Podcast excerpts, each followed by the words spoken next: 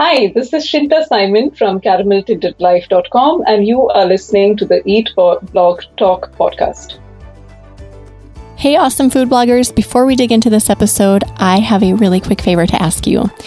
Go to your favorite podcast player, go to Eat Blog Talk, scroll down to the bottom where you see the ratings and review section. Leave Eat Blog Talk a five star rating if you love this podcast and leave a great review. This will only benefit this podcast, it adds value. And I so very much appreciate your efforts with this. Thank you so much for doing this. Okay, now on to the episode. What's up, food bloggers? Welcome to Eat Blog Talk, the podcast for food bloggers looking for the value and confidence that will move the needle forward in your business. This episode is sponsored by Rank IQ. I am your host, Megan Porta, and you are listening to episode number 285. Today, Shinta is joining me, and I'm super excited because she's going to talk to us about prioritizing SEO over Pinterest and using a project management approach to food blogging. Shinta has been the food blogger behind Caramel Tinted Life for five years, and in the last two years, she managed to make it a steady source of income while being a mom of two, living in Switzerland as an Indian origin expat. The recipes on her food blog are centered around recipes from her Indian heritage and quick and easy meals using budget friendly appliances such as the Instant Pot and the air fryer. Hey, Shinta, thank you for being here today. I'm so excited to talk to you. Hey, Megan, I'm excited as well. I feel like I already know you because I've listened to your voice. I've been hearing the podcast for several months, so I feel so familiar with you already. Awesome. Well, I'm so glad to hear that. That always makes me so happy. Uh, before we get into our topic today, what is the fun fact you want to share with us? Oh, yeah. So, the fun fact about me um, is that uh, in you know a large chunk of my adult life, I've actually moved so many places, moved across uh, continents and moved so many homes. Um, in fact, for a period of over 13 years, I've moved 11 times and you know that includes different cities and different continents. So i was based in bangalore in india for a while where i was working and then i moved to holland with my husband for his career and then we moved back to india and then now then um, around eight years ago we moved to switzerland which is what i call home now. Um, but uh, you know it's been uh, the place we're living in right now has been our home for just around four years uh, so for me, it's it's it's kind of a bit unsettling, you know, to have been in a place for as long as four years. It makes me feel a bit. Uh, I, would like I'd like to move at some point. One part of my brain tells me, you know, let's let's get prepared for the next move, which I know is not so easy because I have a toddler now and an eight-year-old as well. So um, we're going to stay put for sure for some time. Oh you have that adventurous spirit it sounds like. Like you just have it ingrained in your brain that you need to get up and go. But i really love hearing that. So switzerland you're in switzerland now is that what you just said? Exactly. We live in switzerland right now. Okay so i know nothing about switzerland. What is it like living there? Give me a few details oh, it's beautiful. And uh, it's, uh, I mean, everybody says that about the country, even people who've just been here as visitors for a short while. But it's a fact, you know, it's it's beautiful. And uh, no matter where you go, everything is just picture perfect. Uh, the place I used to live in before, I had a great view of uh, the Swiss Alps from my window on a clear day and uh, it's just as they show in the postcards. In fact, it's even better in real life. So it is definitely beautiful. Uh, expat life does have its ups and downs. Um, you know, the, the, there is always an issue with not being super comfortable with the language, which is uh, a work in progress for me. Uh, but uh, by and large, uh, you know, looking at everything, um, you know, um, from from the point of view of my kids and as a family, it's been a good ride so far. Oh. I've heard and I've seen pictures too of just it being so beautiful. So yeah, thank you for sharing all of that. It's always fun to learn about other places and what it's like. Um, okay, well, let's talk about SEO today. And prioritizing SEO over Pinterest. So, would you start by just telling us about how you decided to start prioritizing SEO over Pinterest? What what launched you into that decision? Yeah, so um, you know, at uh, one point when I was working through my blog, I kind of decided to really sit down and get intentional with what I would prioritize in terms of the various tasks. And as you're well aware, uh, a food blogger is always multitasking. There's so much going on in the day to day life of a food blogger, right? There's so much we need to be abreast of. We need to be up, up to date with all of the trends. And there's so much that we're handling that I decided that it was really imperative for me to get focused on a few things. And uh, if it meant that I had to drop the ball down the way um, on certain things that were not really leading me to uh, my goal, which was to grow traffic, uh, I decided, you know, so be it. And um, I made that decision to prioritize SEO I think sometime in 2019, and that was a result of me, um, you know, going through a lot of resources that were out there, reading, reading up quite a bit, and then being part of different food blogger forums and listening to podcasts such as yours. Um, and uh, that led me to understand that SEO is really the way to go if you want to future proof your website and make sure that uh, it is sustainable and it has the longevity that you need uh, if you want to, if you plan to make uh, food blogging a career in the long term. Uh, so I realized down the way that uh, SEO is about so many things, right? Uh, it can be overwhelming as well. Uh, and I came across this quote at some point which said that content is king, but distribution is queen, and she wears the pants. and that can be said for that's the case with SEO as well, right? So SEO is certainly queen, and she definitely wears the pants when it comes to food blogging, right? Um, so, uh, and SEO is not just like one quick thing. It it's not just one thing that you check off your list. It is so much, so much that goes on. Um, there's on-page SEO, there's off-page SEO, there's under the hood stuff. And I'm certainly no expert when it comes to SEO, uh, but uh, I've picked up a few tips along the way, and uh, I've realized that on-page SEO, which a lot of us talk about, which uh, you know, it's a cumulative effect of having the right kind of keyword research and making sure that you're uh, you have long form content and it's it's just a small part of the overall picture right? There's also other things such as off page seo that also matters and so does things that happen under the hood of your blog, such as site speed, and then having the right category structure, and then having the right plugins, and making sure you have a plugin audit, and so on and so forth. And uh, one of the things that really I benefited from was to have a, a SEO audit with uh, Casey Markee, and I think everybody knows of him in the food blogging world.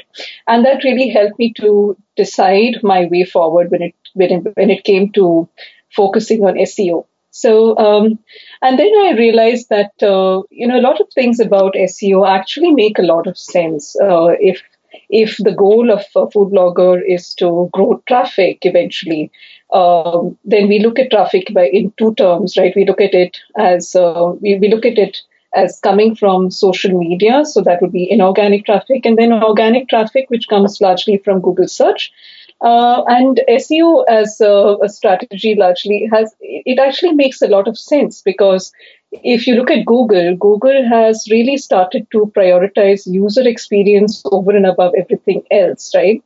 Um, so, for example, last year, there was this whole uh, conversation going on in the, there was a lot of buzz around core web vitals and uh, what it meant and how what what food bloggers had to do. And me not being a technical person i was uh, definitely overwhelmed looking at all of these numbers.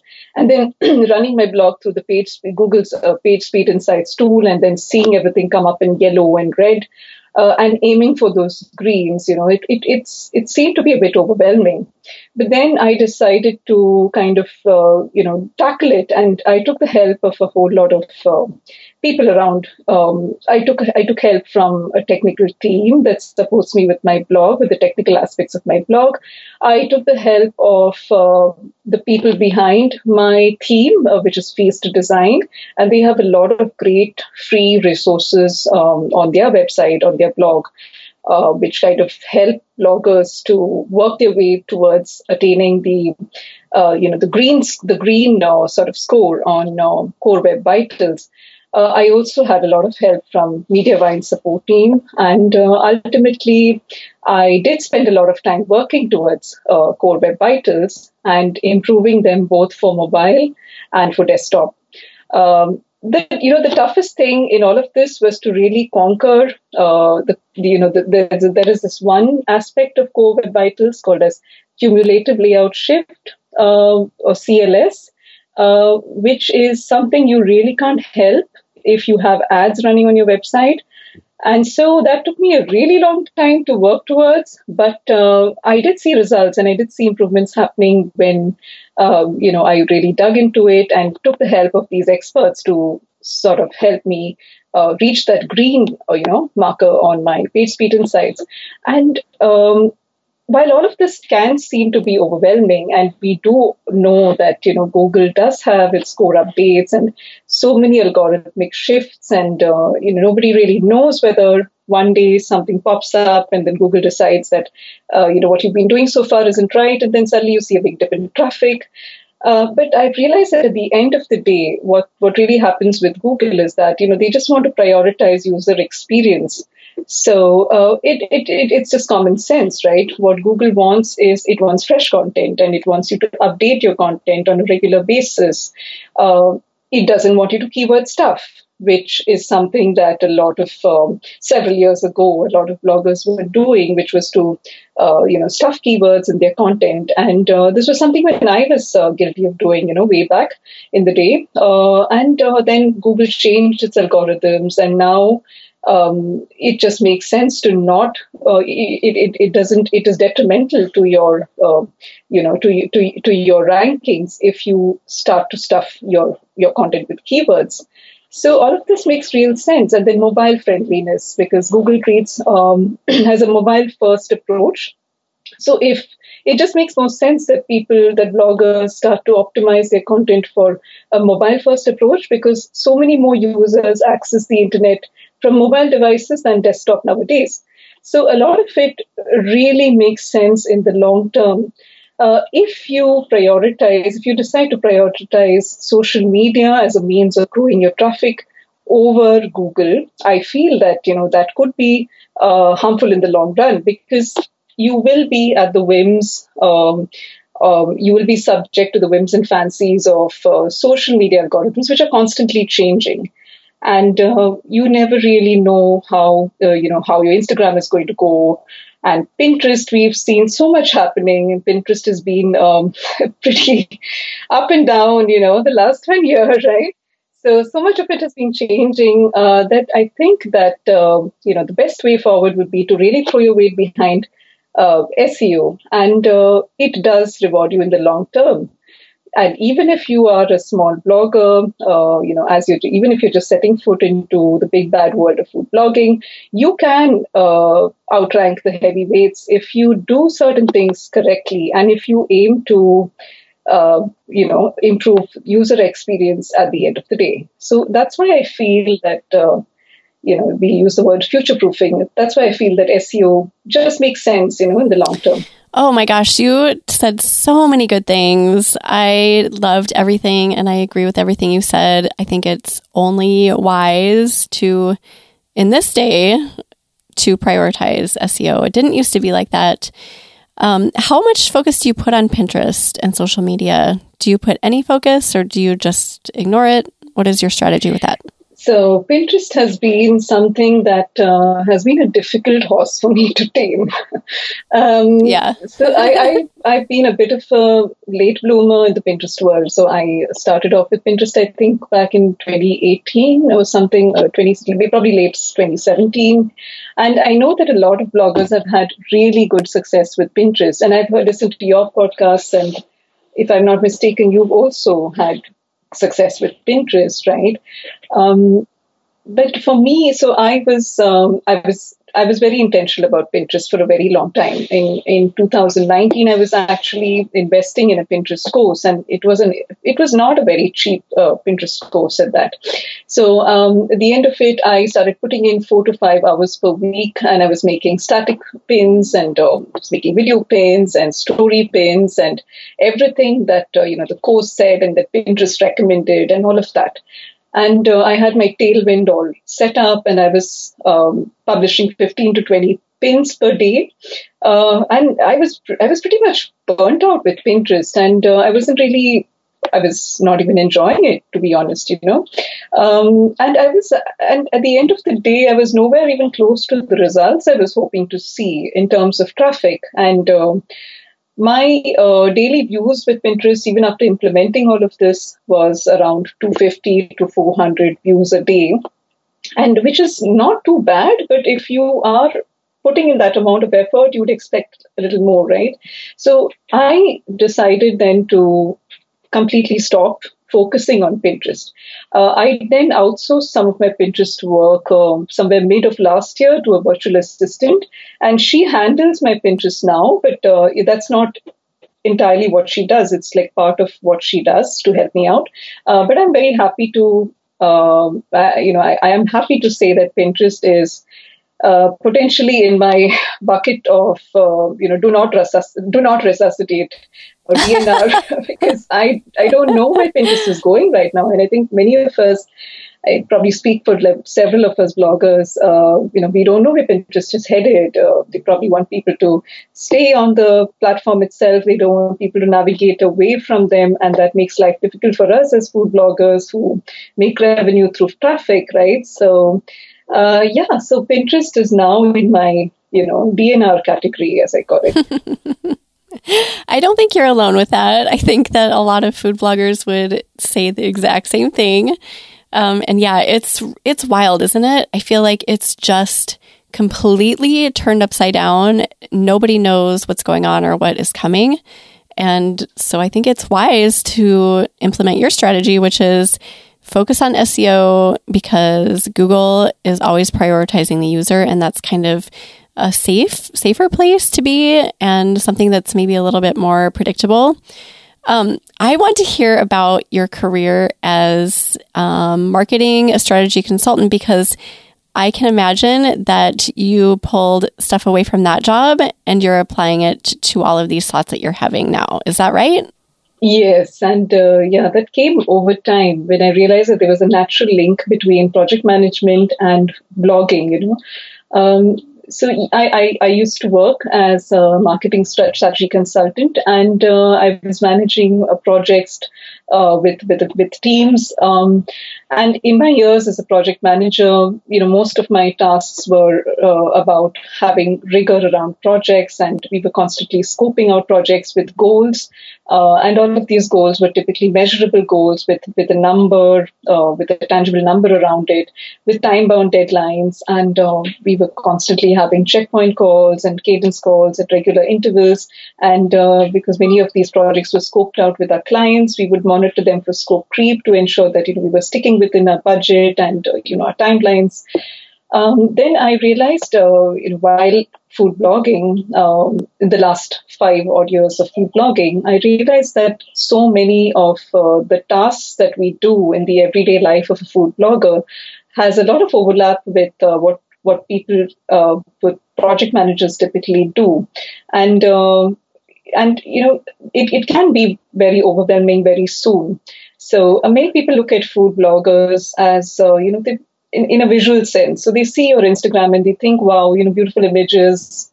You're good at uh, you're probably just uh, doing a lot of recipe development. You're doing a lot of photography. You created videography and there's probably some editing also happening in the background. But these are the most uh, these are the more obvious aspects of food blogging right? Um, people don't really get it that there is so much happening under the hood. There's this SEO, which is a huge, huge deal. And then you're also managing social media properties, and then you need to learn how to grow traffic through organic and social channels. Um, and these aspects of blogging. And then for bigger food bloggers, they're managing teams and they're managing their accounts, and there's so much going on. Um, you know, not even I'm not even talking touching upon the technical aspects of the website itself. So these aspects of blogging can take over your daily tasks and leave you feeling more than overwhelmed. So uh, in the last um, two years or so, when I started actually making money from the blog. I started getting a bit intentional, a little more intentional about blogging, and uh, I realized that there are certain project management principles which you can apply in, uh, you know, the blog in a blogger's daily life. Uh, and one of those things is goal setting. Um, so I know that many you know, all of us don't have a have this similar working style. Some of us like to just put one foot ahead of the other and just see where it leads us. And uh, in, when you're in a creative line, just food blogging, you know, that's that's how it should be always.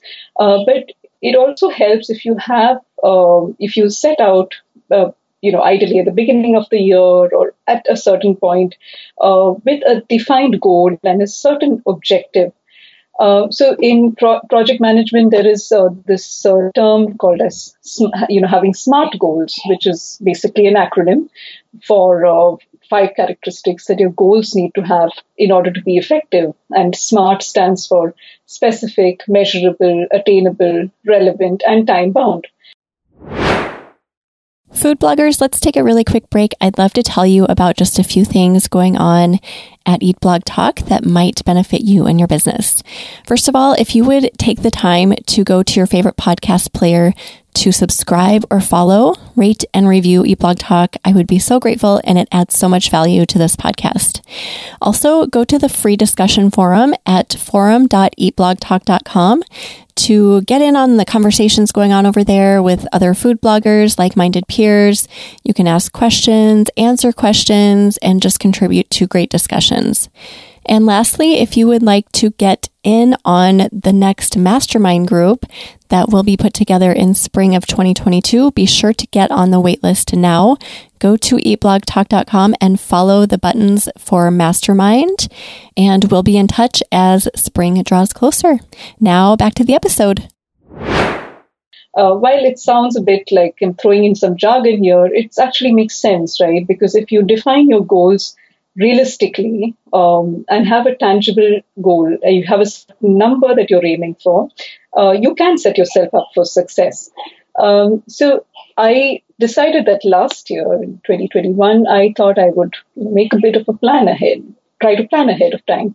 So at the beginning of the year, I uh, sat down and I actually wrote down in my planner, I set certain uh, targets for myself and then decided to check in my, with myself at the middle of the year to see if I needed to make some course corrections and needed to adjust those goals. So my goal was to hit 100,000 page views by middle of last year. And then my end of year goal was to hit 150,000 page views. Um, so of course you need to allow yourself, you know, some wiggle room.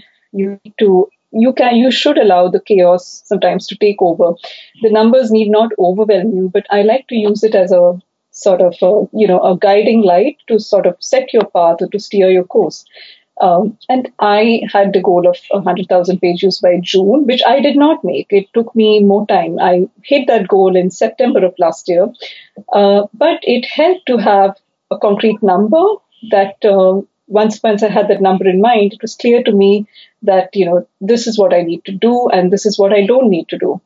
So I don't I don't also like to plan too much into the future, but I think if you break it up into let's say six months at a time and set a goal which you can visualize, right? Uh, it helps. It definitely helps. Um, and then and and then there's uh, there's also this other thing which I realized I was unconsciously doing, but then um, you know also ties into what a lot of management consultants use, which is uh, so so management consultants are uh, you know to be obsessed with using visual tools, and visual tools effectively help consultants to structure their thoughts during brainstorming sessions and to help them convey their findings to clients. Uh, and one such tool uh, is the two by two matrix, which is which is a visual tool that helps consultants to make certain decisions. Um, and I was unconsciously moving towards this path, but then I realized that this is somewhere um, there was an overlap between what I was doing and this matrix or this visual matrix that um, consultants usually use.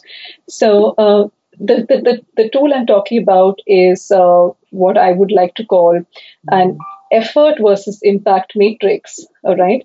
So visually, it would look like so uh, a, a, a, two by two matrix where there are four quadrants, and uh, you're basically plotting your effort on one axis and you're plotting your impact on the other. All right. So you have four quadrants. Um, there's one where there is where your tasks are basically low on effort and low on impact. And then there's another where there is your tasks are low on effort and impact. And then there are the, the quick wins, which are low on effort and high on impact. And then, then there are the things that you need to dedicate more time for, uh, which are high on effort but give you good results and high on impact. So, so in my head, um, the way I saw it was that something like Pinterest was in the high effort and low impact quadrant because I was effectively putting in so much of my time into it, uh, but I wasn't really seeing the kind of progress that I that I hoped for. So, like I mentioned a while ago, uh, I was getting around uh, 250 odd uh, page views a day when I was putting in four to five hours a week doing all of that work for Pinterest. Uh, and then I stopped doing most of it entirely. And you, you know, today I still get um, around 250 odd views. It, it hasn't really tanked despite me not doing anything. So I'm happy to put Pinterest in the bucket of, uh, you know, high effort and low impact. And I don't really want to focus on that too much right now. Then there's the um, low effort and low impact uh, quadrant for me, which is, uh, for me, that's Instagram. So um, it's low impact in the sense that Instagram doesn't really give me the kind of page views that I would like because page views is ultimately my goal. Uh, so I treat Instagram as a means to flex my creative muscles in a way. And I like to do it, it's a lot of fun. I use it to get inspiration. Like if I'm running out of ideas, I'll just go to the explore page and I look for uh, reels and you know that really fires me up. Let's make this thing or let's try this recipe or if i'm in a rut you know it inspires me. So instagram is a lot of fun but yes it doesn't you know it doesn't lead me to that goal which is high page views right? Um, but it's it's low on effort and it's fun. So i let it go. I let i, I just i just do it. Uh, then there's the quadrant where uh, there's low effort and there's high impact. And for me that's that's facebook groups so Facebook groups has been a source of good traffic. You know, I see massive spikes um, of traffic whenever I post in certain Facebook groups, and you you can hit pay dirt uh, if you post in certain Facebook groups, and you know suddenly you'll see your traffic spiking, and it, it it's really low on effort, right? So low effort and high impact because it takes you literally five minutes to just put a Facebook post in, let's say, five different Facebook groups. And if they really click and uh, if they take off, you see a massive amount of traffic the next day. So, uh, of course, it is not strategic, it is not a sustainable thing that you can do. In order to get that win, you would have to be posting every single day, and it can be spammy to so many readers, right? So you have to be a bit careful. But uh, I put it in my bucket of um, you know, high impact and low effort. And then there's the final quadrant, which is high effort and high impact. And for me, that's definitely SEO because if you're playing the long game, then SEO is what you need to focus on. And as we all know, it's it's uh, some of several different things. You need to work on it consistently. It's it's like a con- it's a continuous improvement that you need to be doing all the time. And uh, it is definitely high on effort, but in the long run, it will deliver the kind of impact that you're looking for. Oh my goodness, that was all great too. As you were talking through the matrix, I was writing out a visual of it on my notebook here, and I just love having that visual. And I think you're so spot on with the Facebook groups and Instagram and Pinterest. And you have just nailed the personality of each of those platforms so well. So thank you so much for talking through all of that. Um, and I do love how your job as a marketing strategy consultant kind of bleeds over into this and how it helps you to understand food blogging a little bit better because a lot of us don't have that unique perspective, but you have just talked through that so naturally and so well. Um, so, yeah, just absolutely loved hearing all of that. How important do you think it is to hone in on a really specific niche with this focus of wanting to dive into SEO and put a focus on the user and all of that? So, um, I, you know, as uh, I think, and that's the case with so many food bloggers, um, you know, I started my blog in 2016 and it was really a hobby blog. And I was really writing recipes for the purpose of journaling them, um, you know, for, for, for posterity and more than anything else uh, I would hone in on the trends. And uh, back then, Instagram was not such a big deal as it is now. So what was trending back then uh, was, you know, the, the macarons and uh, the tiered cakes and the all of that. So I was pretty much into baking at the time, uh, and so I had a lot of recipes that were uh, not really consistent. You know, they had pies and I had layered cakes, and then I had a lot of Indian recipes, and I I had like a curry curry series going on and I was also joining plenty of uh, link parties, and now we know. Now we have some idea of how harmful this is. You know, joining link parties is really detrimental when it comes to SEO because when you're linking uh, very unnaturally, uh, it it doesn't do you good um, in terms of Google ranking, right? Uh, so I was more focused on that sort of uh, nurturing blog of friendships and then commenting on each other's pages. And uh, I was blogging as a hobby, right? Uh, then over the years, I learned that, uh, you know, I needed to trim my content, make it leaner and make it more focused and streamline the blogs if I had to make this uh, some kind of, uh, you know, a source of revenue and perhaps make it my career in the future. So I felt that, uh, so I, I, did work on this. And over the last four, four odd years or so, what has happened is that I have kind of uh, found my sort of uh, you know sweet spots in terms of a niche. Uh, so I don't have a specific niche in terms of um, my content, but I would say that uh, my blog is more or less 50% Indian recipes, 30% instant pot recipes, uh, probably 10% air fryer, and 10% uh, other recipes that I enjoy trying uh, that I have tried and I'm com- familiar with, such as Asian recipes and things that my family enjoys. What I don't write anymore is layered cakes. Uh, I don't talk about elaborate recipes from other cuisines and other cultures that I am not personally familiar with. And I definitely don't write about recipes that my family wouldn't try.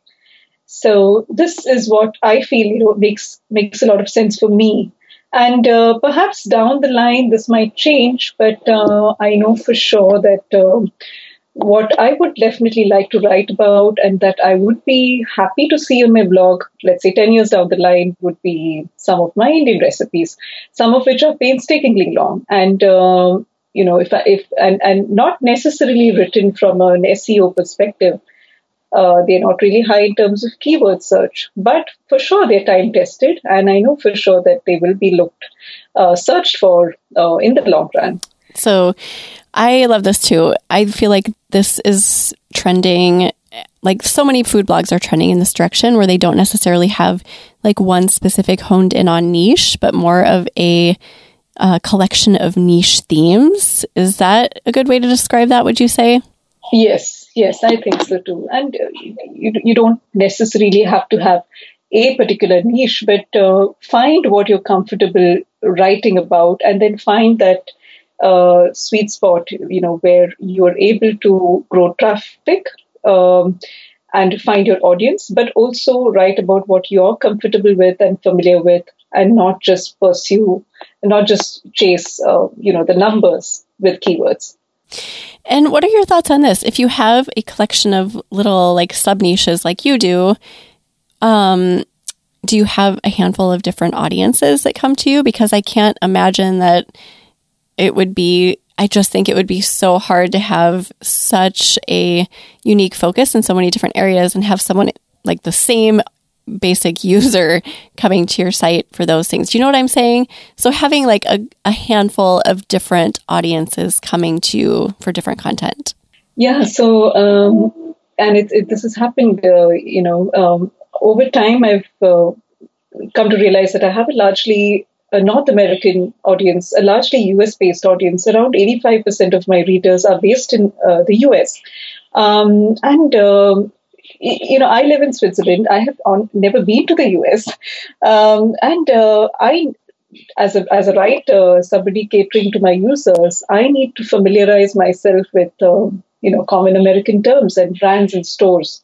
Uh, so I try to make that extra effort to uh, you know go through Facebook groups such as instant pot groups. And i try to read uh, about the posts that people have been posting the kind of queries that they ask and the questions that they've been asking.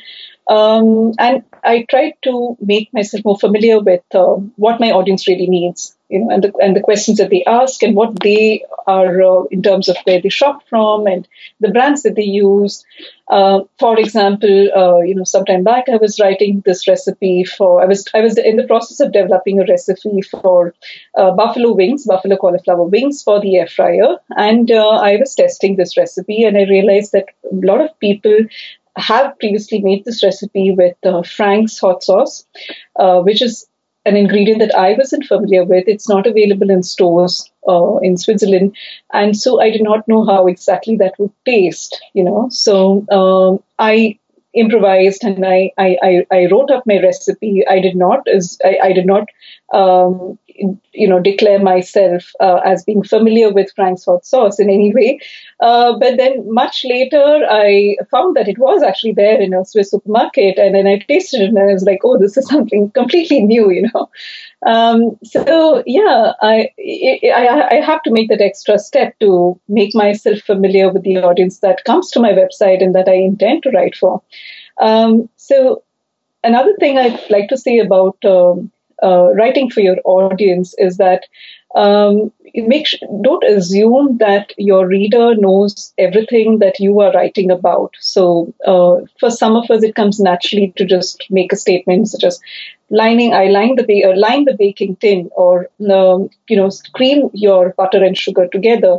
And in case of instant pot recipes, and I write a lot of those, um, we talk a lot about terms such as uh, NPR, which stands for natural pressure release, or QPR, which is quick pressure release. And um, this comes natural to us, but for a newbie who's just you know, landed on my website for the first time, this might not be familiar, and so I might need to uh, mention what this actually means in brackets, right? Um, and another thing that I've noticed is that uh, so I write uh, about uh, Indian recipes which I make in uh, an instant pot, but a lot of people would write in, like, I have comments coming in where people ask me how they can make my Instant Pot recipes without an Instant Pot and how to veganize it or what substitutes they can use for my spice blends. Uh, and so some of these things are not really uh, obvious to people, and I need to understand that perhaps what I could do, uh, what, what a, a, good practice would be to then take these questions and then incorporate these questions into the recipe uh, notes or even in the frequently asked questions, which is something that I've been trying to uh, be consistent with, you know, add frequently asked questions as part of my uh, blog content. Uh, and this is what I feel really helps to uh, resonate, create content that really resonates with your audience. Yeah, that was a really great explanation too. You are so thorough. I feel like you've given this a lot of thought and you're just going about food blogging in such a smart way. So super appreciate all of that. Um, hi, I'm just curious how much of your life do you include in your writing? And because this is kind of a debate, right? Like, do we become robots and we need to please the Google gods and write only for structured SEO, whatever. Um, how do you balance that? That's a good question. yeah, so uh, I think it it uh, very often we get you know tempted to um, get carried away with uh, looking at uh, keywords, and if you get um, a bit into the whole SEO uh, you know part of writing writing for your blog um, you, you do tend to get caught up in trending keywords and uh, then effectively you, you you're just looking for those uh, you know low hanging fruit in the keyword world so to speak because you're just chasing those keywords because that gives you that uh, that that big big spike in traffic that you desperately need. Uh, but um, I would say, you know, try not to get caught up in those keywords, uh, which are super trendy, and even with gadgets that are trending at the moment. And um, I know that's difficult because I, I, do write about gadgets, right? I talk about I write about instant pot recipes and air fryers as well. Uh, but then I try to bring a sense of my background and um, myself as a person when I talk about uh, you know my love for Indian recipes. Um, and I have a lot of them on my blog. And uh, like I said earlier, these are recipes that will definitely stand the test of time. Um, and I try to bring a bit of, uh, I wouldn't say, um, you know, things that happen in my daily life, but like my background. For example, I, I, I'll always remember the taste of this dum biryani that I had, uh, you know, growing up in uh, India, for example. I would try to add a bit of uh, my experience with, you know, growing up eating that food that I'm familiar with in the blog. So try I do try to achieve that sort of a balance, and I, I feel like it is um, it it is very tempting, you know, to chase after keywords or having a keywords only approach uh, in terms of food blogging. There's no doubt that uh, you know things like air fryer is trending for sure, and I have been tapping into that trend, and I I love my air fryer. There's no doubt about it. Uh, but if you remain true to your brand, to your personality and what you think you would be making and cooking, you know, 10 years, 10 years down the line, what your family would be eating 10 years down the line, what your readers would be reading 10 years down the line, um, then you have essentially future proofed your blog. Oh, use that word again. I love that. Just future proofing. But it's like we talk about it and it's not super easy to do that, to find that balance between being a human and taking out your experiences with food and also writing for SEO. But the more you get into it, I found the more likely you're able to find that balance. But starting out as a new food blogger, I just feel like that concept is really difficult to wrap your head around. Yeah, absolutely. Thank you, Shinta, for all of this. Do you have any final words on, yeah, why SEO is great for future proofing your content and your website why SEO is great. Uh, well, I mean, it's a it's a bit of a struggle if you're getting into it initially because you need to have patience to see, um, you know, how it plays out eventually, and uh, it does take time, but you will see the results. And for me, I did uh, see the results. It took me a while though. I, um, you know, I, I, was I was reading different aspects of SEO and how you know that um, uh, how that would make uh, how it would add improvements to my um, traffic uh, keeping traffic as my goal always. Yeah. Um, and then I did have, um, and what really helped me was to have a SEO audit with Casey Markee, and um, that also opened my eyes to so many things which actually made perfect sense. And I think a lot of SEO is really rooted in common sense, right? If you have your user top on, on, on top of your mind, you're essentially writing for them. Um, so if if you if, if you're writing for your user, then really nothing else should matter. So I think that is a great strategy and pretty commonsensical approach to use if you're aiming for, you know, long-term growth. Great words to end on. Thank you so much today for joining me. It's been such a pleasure to t- talk to you and just hear all of this um, knowledge that you have and just the way you've kind of navigated through food blogging. I am just fascinated by it. So thank you so much for being here, Shinta. Oh, it's been a pleasure, Megan. Thank you so much. Yeah, yes. Do you have a favorite quote or words of inspiration to end with today? Yes, for sure. So um, the quote I'd like to share is, uh, you know, don't be afraid to give up the good to go for the great, and uh, that I think is uh, something that I had to accept because uh, I for a while I was dabbling in a lot of things, and uh, I realized that I have limited time and resources, like a lot of us do. So if you have to give up on something, and if you have worked on things, um, and and you're at, at, the point where you're wise enough to to use your own judgment and realize that certain things don't really work, it's best to give up and move forward, and then aim for um, you know ha- have a lo- have have a long term uh, goal in mind and then just go for it. Great way to end. We will put together a show notes page for you, Shinta. So if you or anyone else wants to go peek at those, you can head over to eatblogtalk.com forward slash caramel tinted life. Love the name of your website, by the way. so great. Why don't you, while we're talking about it, why don't you tell everyone where they can find you online and on social media and everywhere else? So you can find me at uh, www.carameltintedlife.com. And uh, I use the same handle for my Instagram and for my Pinterest and for my Facebook as well. Awesome. Well, thank you again for being here, Shinta. And thank you for listening today, food bloggers. I will see you in the next episode. We're glad you could join us on this episode of Eat Blog Talk. For more resources based on today's discussion, as well as show notes and an opportunity to be on a future episode of the show, be sure to head to eatblogtalk.com. If you feel that hunger for information, we'll be here to feed you on Eat Blog Talk.